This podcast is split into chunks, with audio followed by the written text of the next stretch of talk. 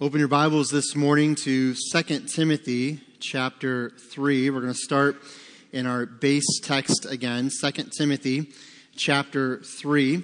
And uh, we are in technically week 3, uh, really week 4. Uh, many of you know we took one of the weeks and we split it into two. And so we are in week three, but really week four of our series, uh, The Power to Change. And uh, we are continuing this series and, and talking through how we can see real change take place in our lives as followers of Christ. Uh, I pray it has been an encouragement to you and a strengthening to your spiritual walk and your walk with Christ to see how we can surrender uh, those areas in our life that, that we're trying to change. We want to see change, habits that need to change, new habits that need to start. As we surrender that to the Lord and begins to work those things in and through us, we can praise Him and glorify Him because He's doing that work in us. But I know it can be frustrating. I know it can be feeling defeating when, when you try, you try, you try. And we said last week that some of us were at a place where, man, we're just seeing success and victory and we're reaching those goals. For some of us, it's, it's not been so smooth a ride. There's been some ups and downs, some bumps in the road. My encouragement to you is continue to keep your eyes on Him. Let's set our eyes upon Christ, right? We look to Him, the author and finisher of our faith. I, I, love that phrase in Hebrews because not only did He grant us the gift of faith that He gave, as Romans says, every man a measure of faith that we might come to Christ and believe, but also it says not only did He author that faith and be the origination of that faith, He started that faith in us because, by the way, we only love Him because He first loved us, but He also finishes that faith. You know what that means? Philippians 1 6, that he which begun a good work in you will complete it.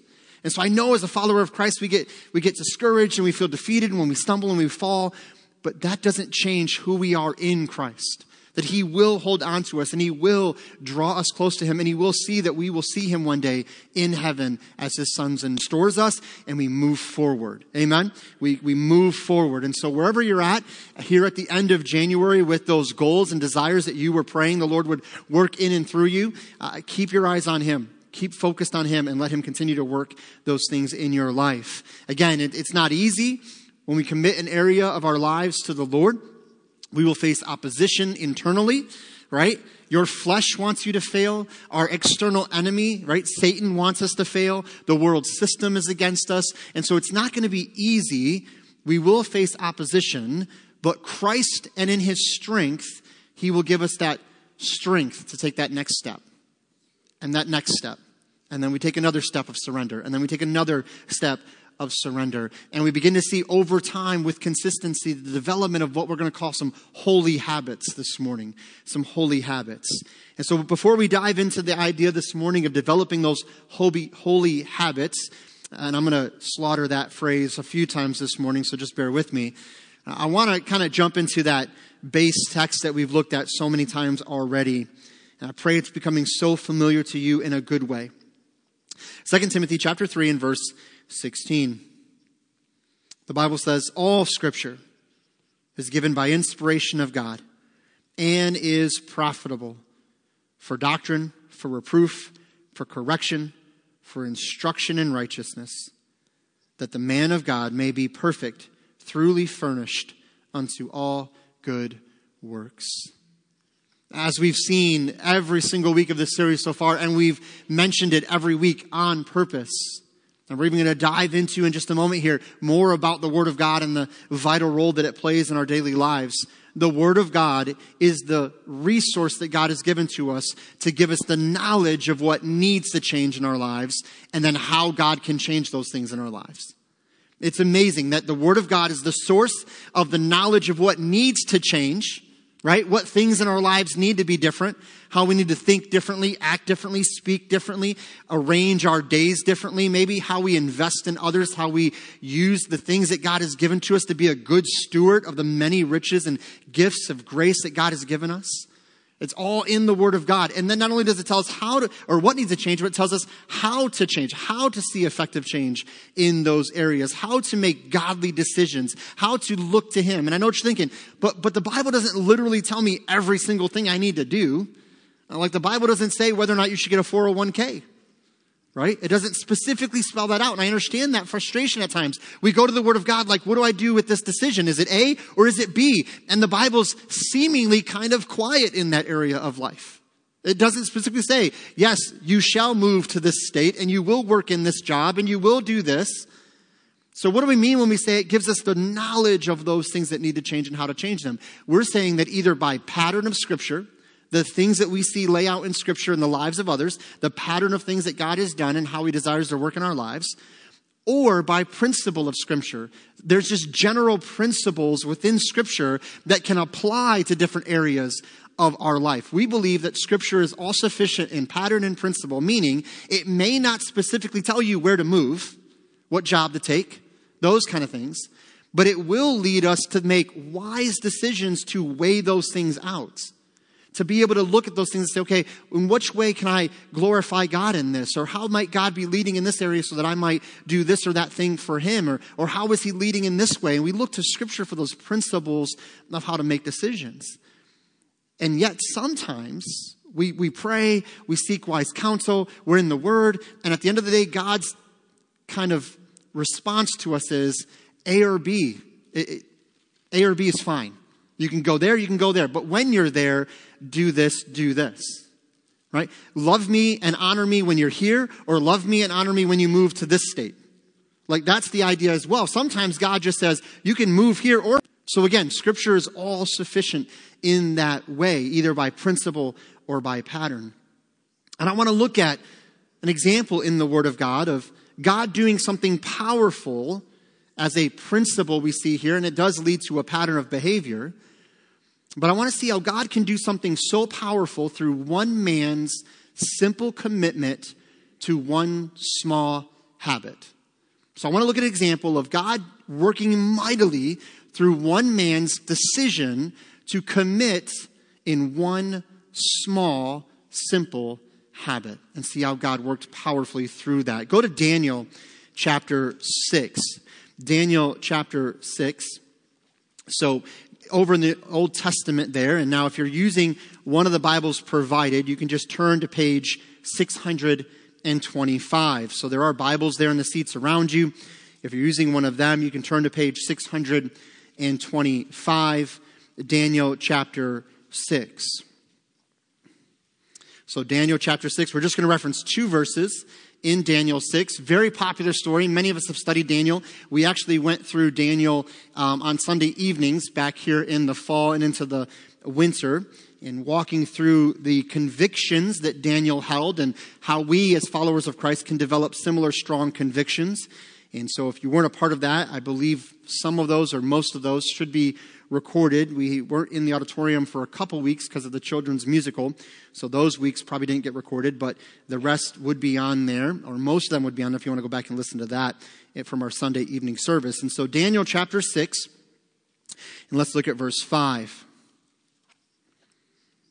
So, Daniel 6 and verse 5. Then said these men, we shall not find any occasion against this Daniel, except we find it against him concerning the law of his God. Now, you got to go back and read all of Daniel 1 and, and the foundation of what's happening here. But basically, these men want to find a reason to come against Daniel, to catch him in something, to get him out of authority and kind of get him out of their way. And they want authority, they want rule and control, and Daniel's kind of in the way. And so we need to remove Daniel. And the only way we can do that is by finding something that we can use against him that involves him and the law of his God, because that's where we're going to attack him the greatest. There's nothing we can find. Daniel's not a perfect man, but there's nothing he's done. There's no scandal. There's no thing that we can look to and say, well, I can use this thing or that thing to overthrow Daniel or to get him out of the, the position he's in. It has to be something between him and his God. And if you read the text, you're going to find out that basically what they do is they kind of in a subtle way trick the king into creating a law, a command that you cannot pray to anyone but the king. And so they create this law, this decree, kind of by manipulating the situation a little bit here and getting the king to buy into his own pride. And so the king sets forth this law. It is now the law of the land that you cannot pray to anyone or anything except the king. Now go down to verse 10. It says this. Now, when Daniel knew that the writing was signed, that means it became law. This is now the law of the land. This is what the law says. It says this He went into his house, and his windows being open in his chamber toward Jerusalem, he kneeled upon his knees three times a day and prayed and gave thanks before his God as he did aforetime. Let's pray. Father, we thank you for this morning. And we thank you for a time of worship. We thank you for being the God that you declare yourself to be, not the God that we've mistakenly tried to make you. Uh, we thank you for being the God that is, that is wrapped in glory and honor, majesty, worthy of all praise, all worship. There is no name greater than the name of our God. And so we gather to make you known. We gather to worship you for who you are. And we, as Pastor Greg said, we said we cannot wait for the day that we worship around. Is is powerful, not because of how it makes us feel, but because it lifts up the name of Christ and it magnifies who you are, which changes how we go into every single day. Now, Lord, primarily we worship you because of who you are. And as a result of that, by being your sons and daughters in Christ, we are blessed and filled with your joy and your peace because we're in your presence. And the more we know who you are and worship you for who you are, the more we will experience that joy and that, that peace that passes all understanding.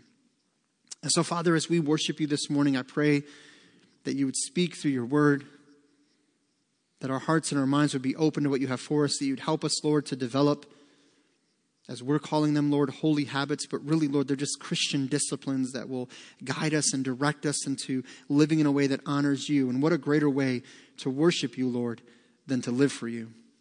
It's great to sing praises to you, and, and I love it when I, I, I look around the church and I see people singing and lifting their voices to you, Lord. I know sometimes people think, well, I'm not a very good singer. I, I, can't really sing very well. Or, or maybe they would say something like, I'm just not much of one who would sing. And, and Lord, I pray that in spite of all those things, that we would lift our voice. Because, Lord, in our culture, we sing for all kinds of things. We can at least sing for you. And so thank you for a time of praise. But, Lord, beyond this morning and the words that we sing, uh, again, as Pastor Greg alluded to, may our lives be expressions of worship. So, Lord, help us to grow in these habits, these disciplines that we're going to talk about this morning. Thank you for the example of Daniel. Again, not a perfect man, but a man who made a decision to be committed in one small habit that I believe greatly impacted his life. And Lord, you used to, to, to make him who he was so that you could use him for your glory.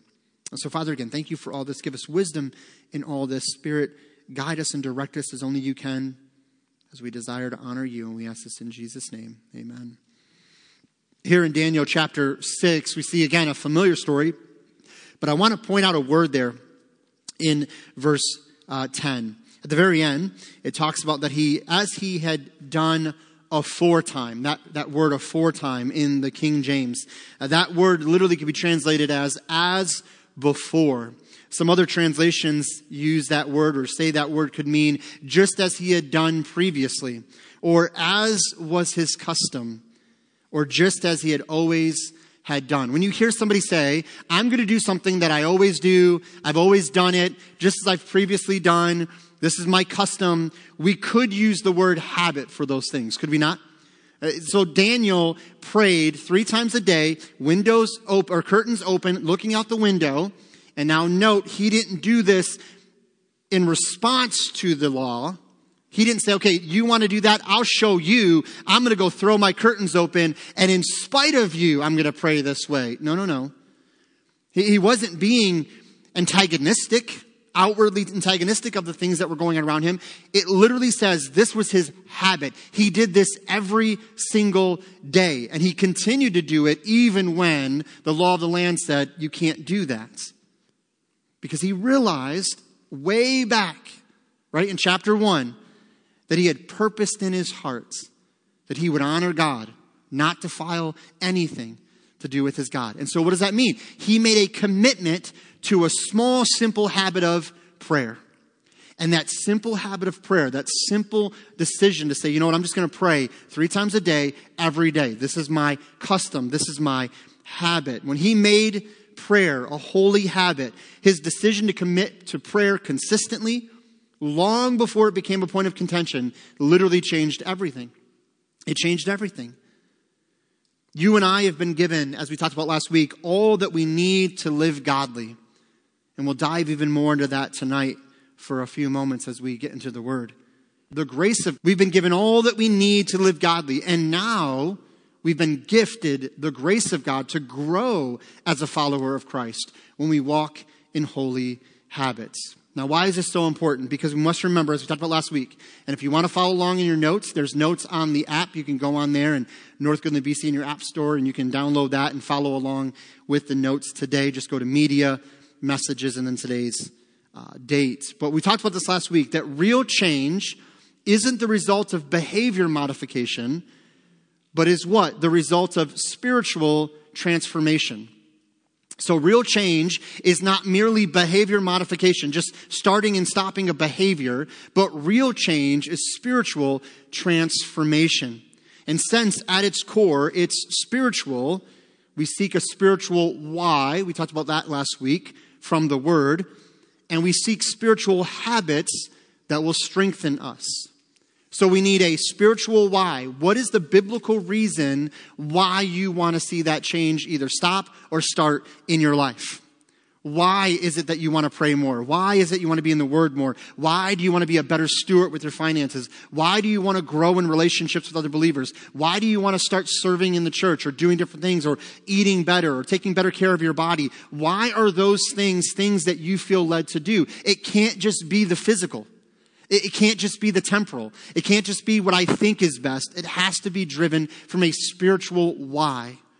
What is God's reason for me doing this? Why would this or how does this honor God in my life or use me in a way that would honor God? One of the things I've heard recently that has kind of resonated with me is as I try to get better at taking care of myself, I had somebody tell me not that long ago, a couple years ago, say that if you really are praying for God to use you for a long period of time, then are you doing the things that will allow your body to be used by God for a long period of time? And that just resonated with me like, yeah, praying between our two ears and says, use common sense, take care of yourself. He gives us that knowledge to do that. And so again, when we talk about these habits that we need to develop, they're not just, okay, I'm going to start this for 30 days because I think it's best. No, we call them holy habits because they're leading us spiritually to be strengthened. We have all said or heard it said something like this I hope I can change.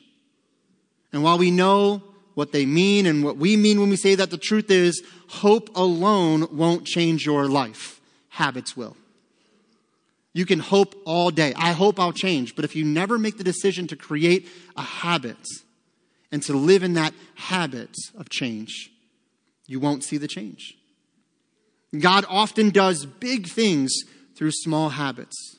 Never underestimate how God can start something powerful in your life through one small habit. It's not the big changes that we make, the big choices that we make that lead to great things in our life for Christ. It's the little things that we do every single day behind closed doors that nobody else even knows about. That's where God works. And that's what we see from Daniel. Why was this an issue of contention?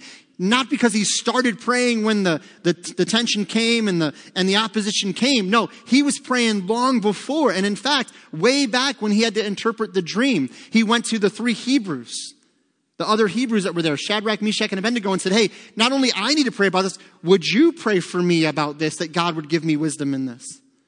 I mean, prayer was a consistent part of his life, and it's through that prayer and that time with the Lord that I believe God used Daniel tremendously.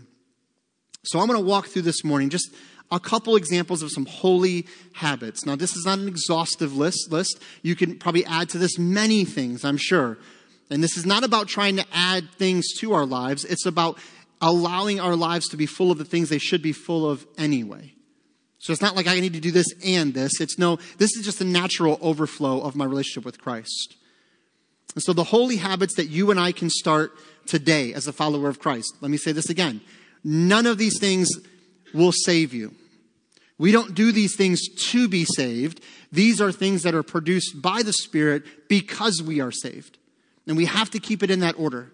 So many people think I'm saved because I do this or I do that. I met with somebody one time, we were talking over lunch, and, and this was when I worked at a, a hardware store here in Brown City, and, and I was on lunch, and I had a habit of just trying to bring my Bible to lunch. And because I could read, and usually I sat by myself, and I just found it as a time that I could read the Word. And you'd be amazed how many times conversations started just from me sitting with a Bible open. People would come up to me and go, Well, wow, what are you reading? That looks like a big book. I say, It's the Bible. And they go, The what? I'm reading the Bible.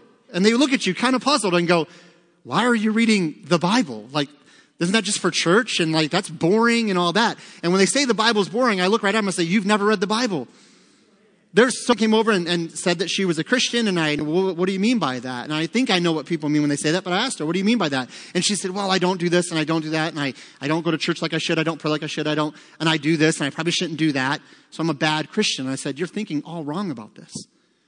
You're not a good Christian or a bad Christian. If you're in Christ, you're a Christian. And then the overflow of that relationship leads to the decisions we make. But so many Christians go, well, I'm a bad Christian. God doesn't really love me as much as he loves the good Christians. Do you see how how defeating that can become so quickly. If I was like them and the good Christians, God would really love me. But I'm kind of like the second class over here. I'm kind of the, the, the stepchild over here. Well, God doesn't have any stepchildren. We're all his children.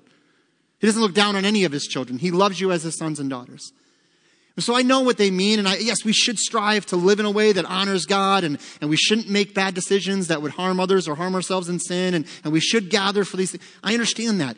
But don't start the thinking with, I'm a good or bad Christian because I do this or that for God. If you're in Christ, you're a follower of Christ, you're a Christian.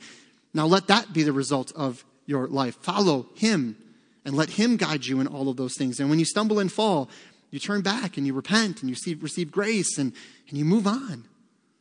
But so many try to do these things to prove they're a Christian or to gain God's acceptance. No, we have His acceptance fully in Christ, apart from anything we do or don't do. You don't earn grace. Grace is a free gift. And praise God it is, because if you could earn it, you couldn't. It's the same reason why salvation isn't based in you. You can't lose your salvation because you didn't earn your salvation. He holds that for you. You're not holding on to Jesus. I said, I'm, I'm holding on to Jesus with everything I got. No, you're not. He's holding on to you with everything that he has, which is enough to hold you for eternity. I know what people mean. I'm holding on to Jesus and we should lean into Christ. We should hold on to him. But if we're being honest, we let go of Jesus a whole lot more than we hold on to Jesus. And it don't take much to let go. So I'm so thankful that yes, we should hold on to him, but even when I let go of him or try to let go of him, he never lets go of me. And so as a result of that relationship, what are some holy habits that you and I can choose? Again, there's an effort here. We have to put in some effort here. God is calling us to make choices to walk with Him in real life situations. So, the first one I want to talk about is the habit of digesting God's Word and prayer. The habit of digesting God's Word and prayer, taking it within ourselves. We have said this with redundancy on purpose. There is no greater treasure in our lives as followers of Christ than time spent with the Lord in His Word and in prayer. There's no greater time. You cannot invest your time in any greater way through the course of a day than spending time with the Lord. I don't care what you do for a living. I don't care what you do for your career. I don't care how good you are at your finances and investing in that way. There is nothing you can do with your time in the course of a day that is more valuable to your life today and your eternity than spending time with the Lord. You know, it's, it's, it's amazing how God works. This wasn't on purpose. And we talk about digesting God's word and spending time in God's word. And uh, I left my the Bible I usually use when I'm preaching uh, in my car, and we drove the minivan. And so I sat at my desk and I pulled out my notes, and I always grab my Bible, which I leave on my desk. That's my kind of my preaching Bible, if you will. I have another Bible that I use for my study time and so on. And so I go to grab the Bible and guess what's not there? The Bible. And I literally went, now I have a shelf full of Bibles, but various translations, different styles. Some are older, some are newer. And so I thought, oh, I'm going to need to use a different Bible. This is weird. This is going to be different, you know, because you're just used to certain scriptures and where they are and all that. So I just grabbed the one. Uh, this is actually the Bible that I was given when I graduated high school uh, by our former senior pastor in 2000 here at North Goodland. And so uh, I stopped using it primarily. Anyone want Romans? Okay.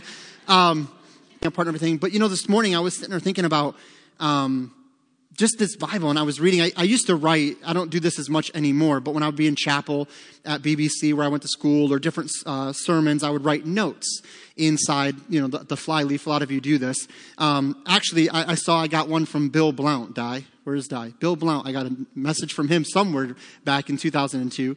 And, and so when I when I was looking through here, it was amazing to see notes and little highlighting things and, and uh, sticky notes that my mom would give me before she passed and, and things like that, little encouragements. And, and it was just such a great reminder of the value of God's word and like how people have invested in me, just like people have invested in you through the word of God. And, and, I love this that we still do this. If you've been with us in this in June, we do. Uh, all the graduates will come forward. Pastor Greg will give all the graduates a Bible. Now, I'm not going to ask them if they have it with it, but as far as I know, I think some of the graduates in the room still have their, their Bibles that they received from, from us. Yep, Deanna's shaking her head. Yep, Danielle. And so, so I, I love this. And there's a phrase in the, in the flyleaf here the previous pastor wrote. And, and I used to write it in, uh, when I was youth pastor here, I would write it in the Bibles as well. And it's something that has always encouraged me uh, through my Christian life. Now, this was 2000. I was saved in 98, so I'll say about two years when I received this. And so it just really spoke to me. And he says this This book will keep you from sin, or sin will keep you from this book. That's always resonated with me. It's such a simple truth that, that we have been given a resource that will guard us and lead us and, and guide us away from sinful decisions. And all we need to do is just read it and digest it and take it into ourselves. And the Spirit of God will work that in us. And what does the Bible say? That we hide God's word in our heart. Why? That I might not sin against Him. We feel victim. Oh, I just, I have to sin. I have to give in. No, you don't. That's a choice you make.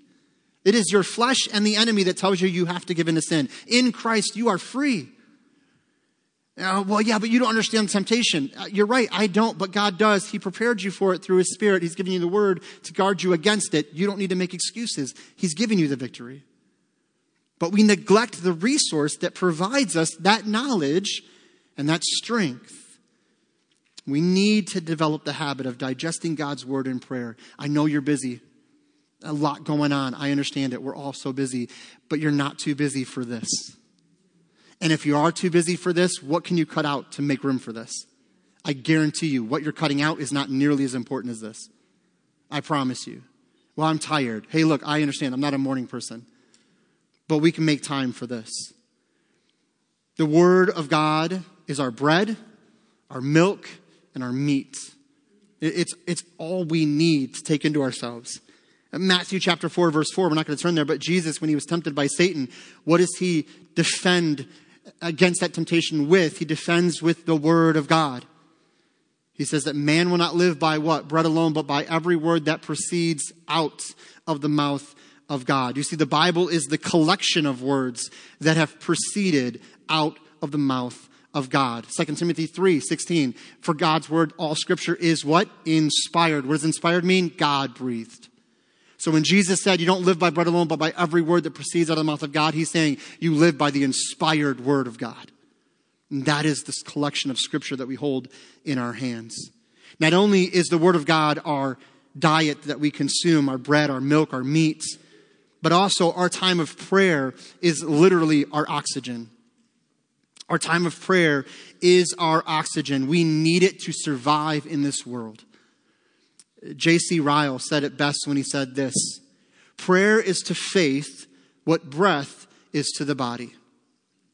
If we want to grow in our faith and see that change in our lives, we need to be disciplined. We need to be digesting, develop in the coming years. We're planning our thoughts. Now, I'll be honest with you.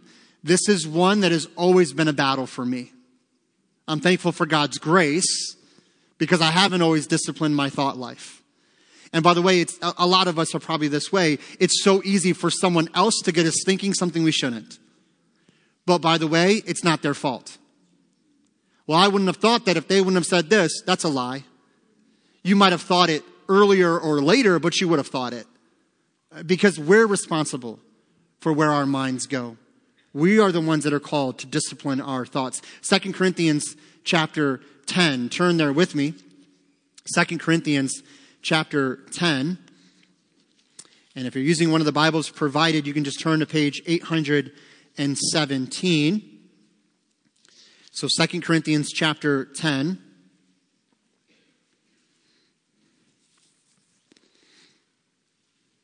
So, Paul, writing here to the Corinthian church uh, as a word of encouragement to the body, he says this in 2 Corinthians 10 and verse 5. And there's so much in this chapter that's so encouraging, but we're just going to zero in on verse 5. He says this Casting down imaginations and every high thing that exalteth itself against the knowledge of God. And here's the, the key and bringing into captivity every thought to the obedience of Christ. Every thought to the obedience of Christ. You see, we said this last week. This again is not a God then me thing. This is a God through me thing. This is not me saying, okay, God, I want you to do this. I'm going to sit on my hands. You take care of my thoughts. No, no. God is working through us to give us the ability to take our thoughts captive. Paul makes it clear that it's God through us that uh, applies to this idea of taking our thoughts captive. As I was reading through here and making some notes, this thought came to mind. And I know it's been true in my life, and, and maybe it's been true of yours, but when I talk to people, I hear this a lot. Every act of sin starts with a non imprisoned thought.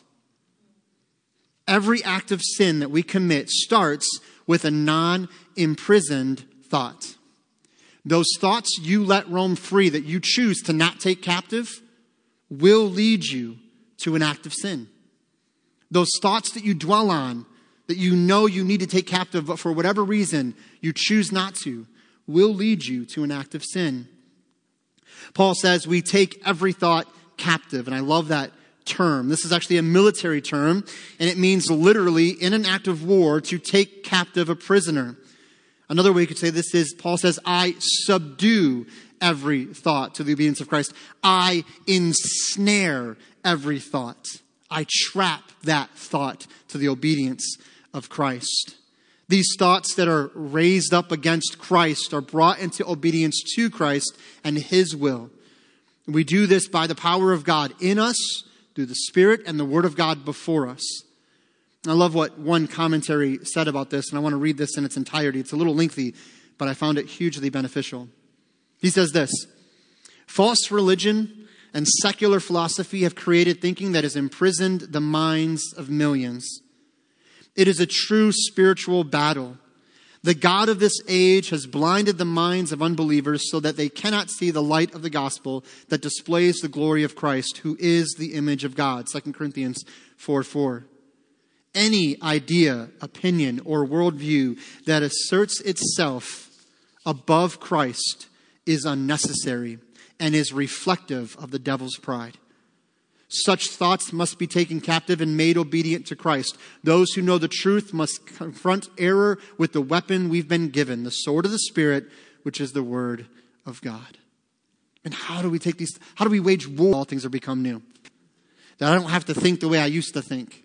I don't have to feel the way I used to feel. That's why I love this terminology Paul uses to take it captive, because there is a war in us. There's a battle going on in our minds and in our hearts and our minds are warring against the Spirit to think things we shouldn't, to do things we shouldn't.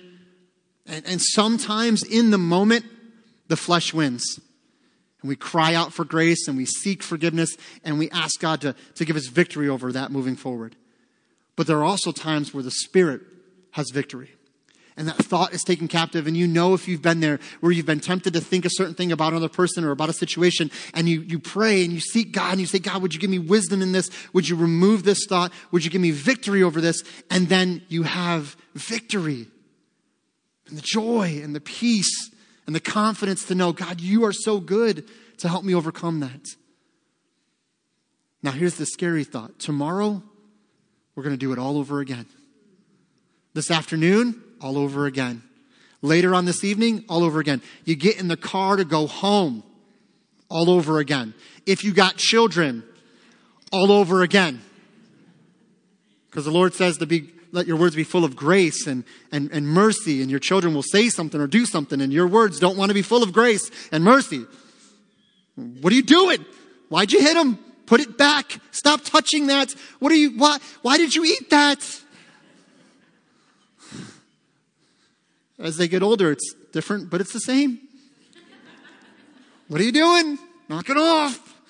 Right? Those thoughts are important. We need to keep control of those thoughts.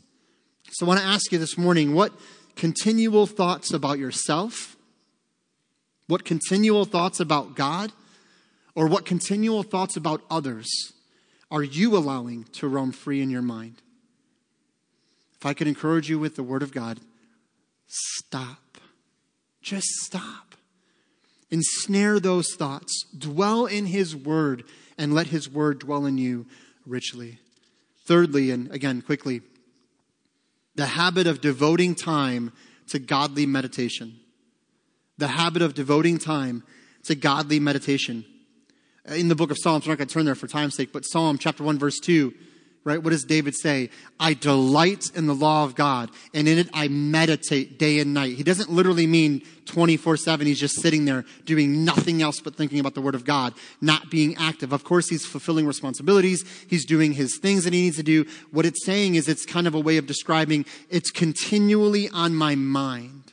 It's always on my mind. I'm always thinking about the Word of God. I'm dwelling in the law of God. Psalm 19 and verse 14, uh, the psalmist cries out, Let the, the words of my mouth and the meditations of my heart, right, be acceptable in thy sight, O Lord, my rock and my redeemer. So, what does that meditation refer to there? I believe it's a time that we spend just dwelling in Him, just thinking about Him and who He is. There is a great renewing of our strength spiritually when we practice dwelling and meditating upon the Lord. I'm not talking about new age meditation with the incense and all the other nonsense. I'm talking about just that word meditate, which means to just really dwell in on something, to, to let our minds just center in on something with no distractions. But I'm just thinking about this. Thomas Watson wrote in the 1600s, actually, uh, he's a Puritan author and he wrote about this idea of meditation. And I found it amazing that even in the mid to late 1600s, he said people aren't making time to do this because they're too distracted. In the 1600s, I read that and I thought, what do you got to do? Like, I don't, I mean, like, yeah, you're like churning butter and you're like doing, I mean, okay, you're like doing all this other stuff, but like, like, I think about, like, imagine someone like that being like transported to 2024.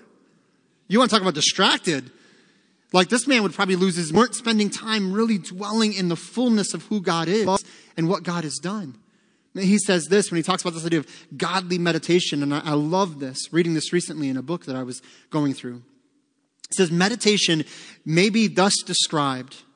It is a holy exercise of the mind whereby we bring the truths of God to remembrance and seriously ponder upon them and apply them to ourselves. He continues Hearing the word, hearing teaching begets knowledge, but meditation begets devotion. I thought that was so good. We hear the word teached and we hear doctrine preached and we think that's good. I'm, I'm growing in the knowledge of these things and that's so needed, by the way. We need to grow in those things of knowledge and wisdom and, and all those things of the word. But he says, but when we dwell on those things, just us and God, man, that will lead to a devotion towards God. Not just knowledge of God, but a devotion to God. This time is when we sit alone, just our thoughts and the Lord, not necessarily filling the time with prayer where we're speaking to God per se, but just the time we're dwelling before Him. Now, Thomas Watson actually, Watson in his, this book that I'm reading, he gives some suggestions of some things that we can meditate on. I, I reworded them a little bit just for our, our, understanding, but I love these things. I just want to give you a couple examples of things we can be meditating on while we're talking through this. And again, if you want a copy of my notes, I can give that to you as well. What should we meditate upon as followers of Christ? Here's some suggestions. We think of our corrupted nature. Now, that doesn't sound very pleasant. we think about how corrupted we really are in our natural state.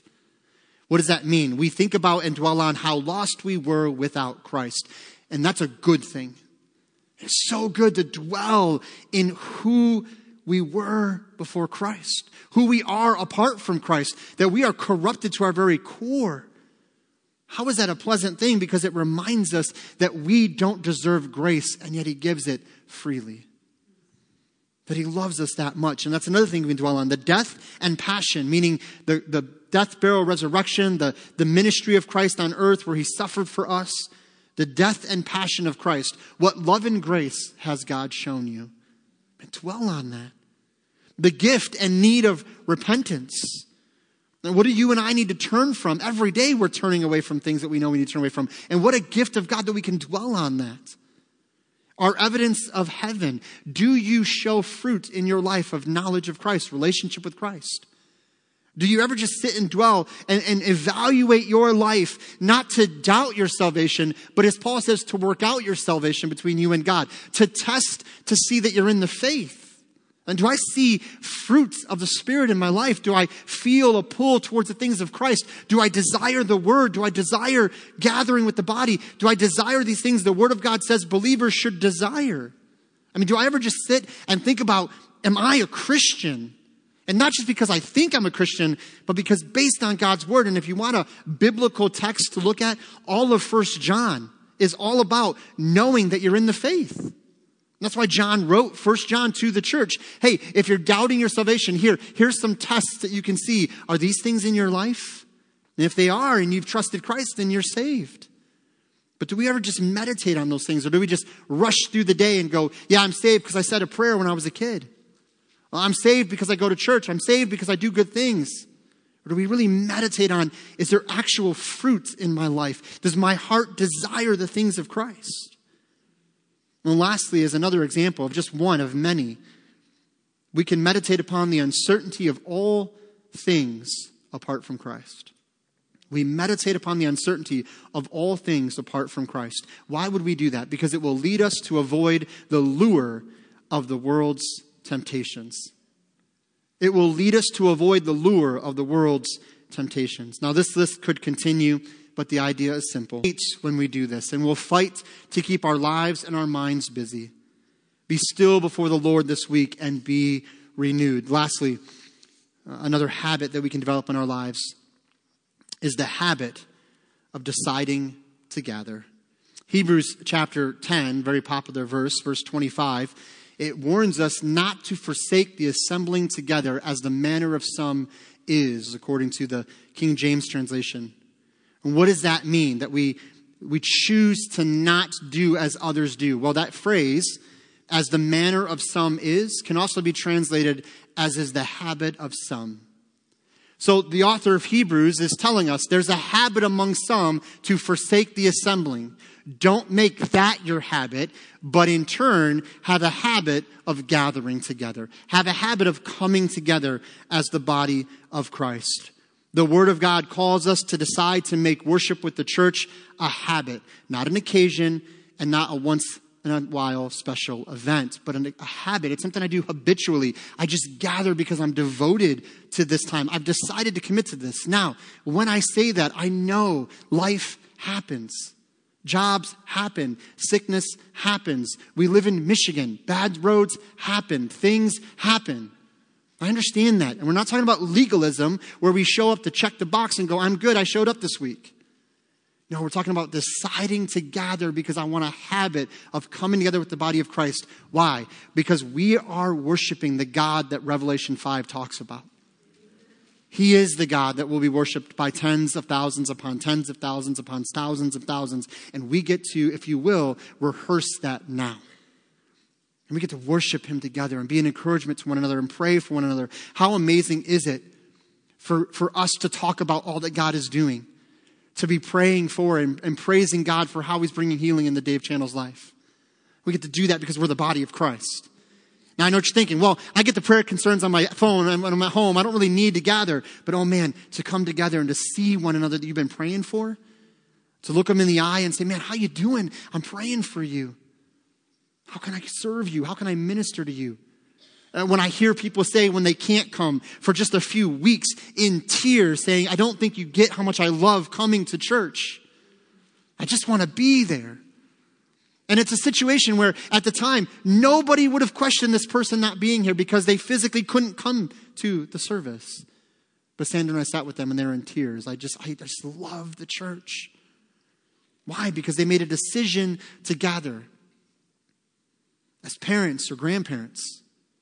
Create the habit for your families to gather. Your children will grow up with habitual church attendance, and that's a good thing. When I was doing youth ministry, I, I heard people were saying, well, you shouldn't drag your kids to church because if you force them into church when they're a kid or a teenager, they're going to hate it when they grow up. That's a lie. Because that's not in the Word. Nowhere in the Bible does it say, parents, nurture your children in the Lord, unless they don't feel like it. Honor your children and, and, and help them to honor the Lord, unless, you know, they're 16 and they don't want to get up and go to church. Of course not. And by the way, parents and grandparents, don't just drop your kids off for church. Show them it's a family value. Uh, all through youth ministry, when I, 11 years I was doing youth ministry, I'd have parents drop their kids off for church and go home. All you're reinforcing is this is important for you, but it's not very important for me. And one day when you get to be an adult, you don't have to go either. That's all you're teaching them. This is for kids. It's not for me. Man, listen, mom and dad, grandma and grandpa, you are investing in this generation. What habit are you instilling in them? The habit of forsaking or the habit of gathering? Hebrews 10:25 says you're doing one or the other. And so let's be a generation of believers that instills in the younger generation that, that this is a family commitment. This is a everyone commitment that we're gathering together. When we make it a family value, it will greatly increase the potential habit for your children and grandchildren to continue to make church a consistent part of their lives. Of course, they must make their own choice. You don't make them do anything. But if I have to make a choice between prayerfully creating a habit for my children that they will grow to continue to gather in church when they're in their 20s and 30s and 40s versus saying, I'm going to leave it up to them when they're 14, 15, and 16, I'm going to choose that as long as possible, I will influence them to make this important. When they're 20, 25, 30, that's their choice. And I pray God will lead them to keep gathering. But I can't control that. All we can do is lay the groundwork that we can lay now while God has brought them into our homes and into our influence, if you will. The holy habits that we've talked about this morning are only available to us because of God's overwhelming grace. None of these will save us, but every single one of them, when practiced consistently, will draw us closer to the Lord. 2 Peter 3:18, last reference and then we're going to pray. 2 Peter 3:18 says this, "But grow in grace and in the knowledge of our Lord and Savior Jesus Christ. To him be glory both now and forever. Amen." So what's my encouragement to you as we have a time of invitation. I, I, want you to do something this morning. Maybe you can't come forward. Maybe you're going to pray in your seats, and that's totally fine. But I want you to do something this morning. I want you to honestly begin to evaluate are these holy habits consistent parts of my daily life? Am I digesting the Word of God and prayer? Am I devoting myself to, to this idea of consistent meditation upon God's Word? Am I deciding to gather together? to make this an important part of what I do. What of these holy habits that we've been talking about do you believe God is leading you to start today? Pick one. Start simple. Start small. Start today. Big changes in growth will come from small choices we make every single day. So I'm going to ask you to bow your heads right there where you are. And as we have a time of invitation, I want you to, to begin to evaluate where you are with the Lord right now. And maybe you would come forward in just a moment with heads bowed as you begin to pray, and maybe you would come forward and say, Lord, I need to develop these holy habits. I need to be committed to make the choice to say that I'm going to digest the word, I'm going to take it within me. It's, it's the diet that I need. Prayer is the oxygen I need to survive. Uh, I'm going to decide to make a habit of the gathering. Not just on Sunday mornings, but whenever I can be there. If it's possible, I want to be there. Understanding that sometimes things happen and we can't always, and, and, I, and I get that, but I, I want to make a habit, Lord, that when I can be, I want to be there. I want to discipline my thoughts, Lord. By your grace and through your strength, I want to take every thought captive for your will to be done. And Lord, I want to develop the, the habit of holy meditation, just dwelling in your goodness and your grace, that I might be renewed, my mind renewed, my heart renewed, and my spiritual energy strengthened. Lord, whatever it is that you're doing, I pray that you would be glorified in all of this because all of this is for you. It's not for us, it's not to build the brand of a church, it's not about me, it's not about this praise team, it's about you and what you're doing in our hearts and lives. It's about your word going forth and accomplishing what only you can accomplish. My words are feeble, my mind is finite unable to comprehend the depths of your word, but you, by your Spirit, can guide us and direct us into deep truth and guide us into what we can do and how we should live for your honor. And so, Father, would you be glorified in all of this? We ask in Jesus' name.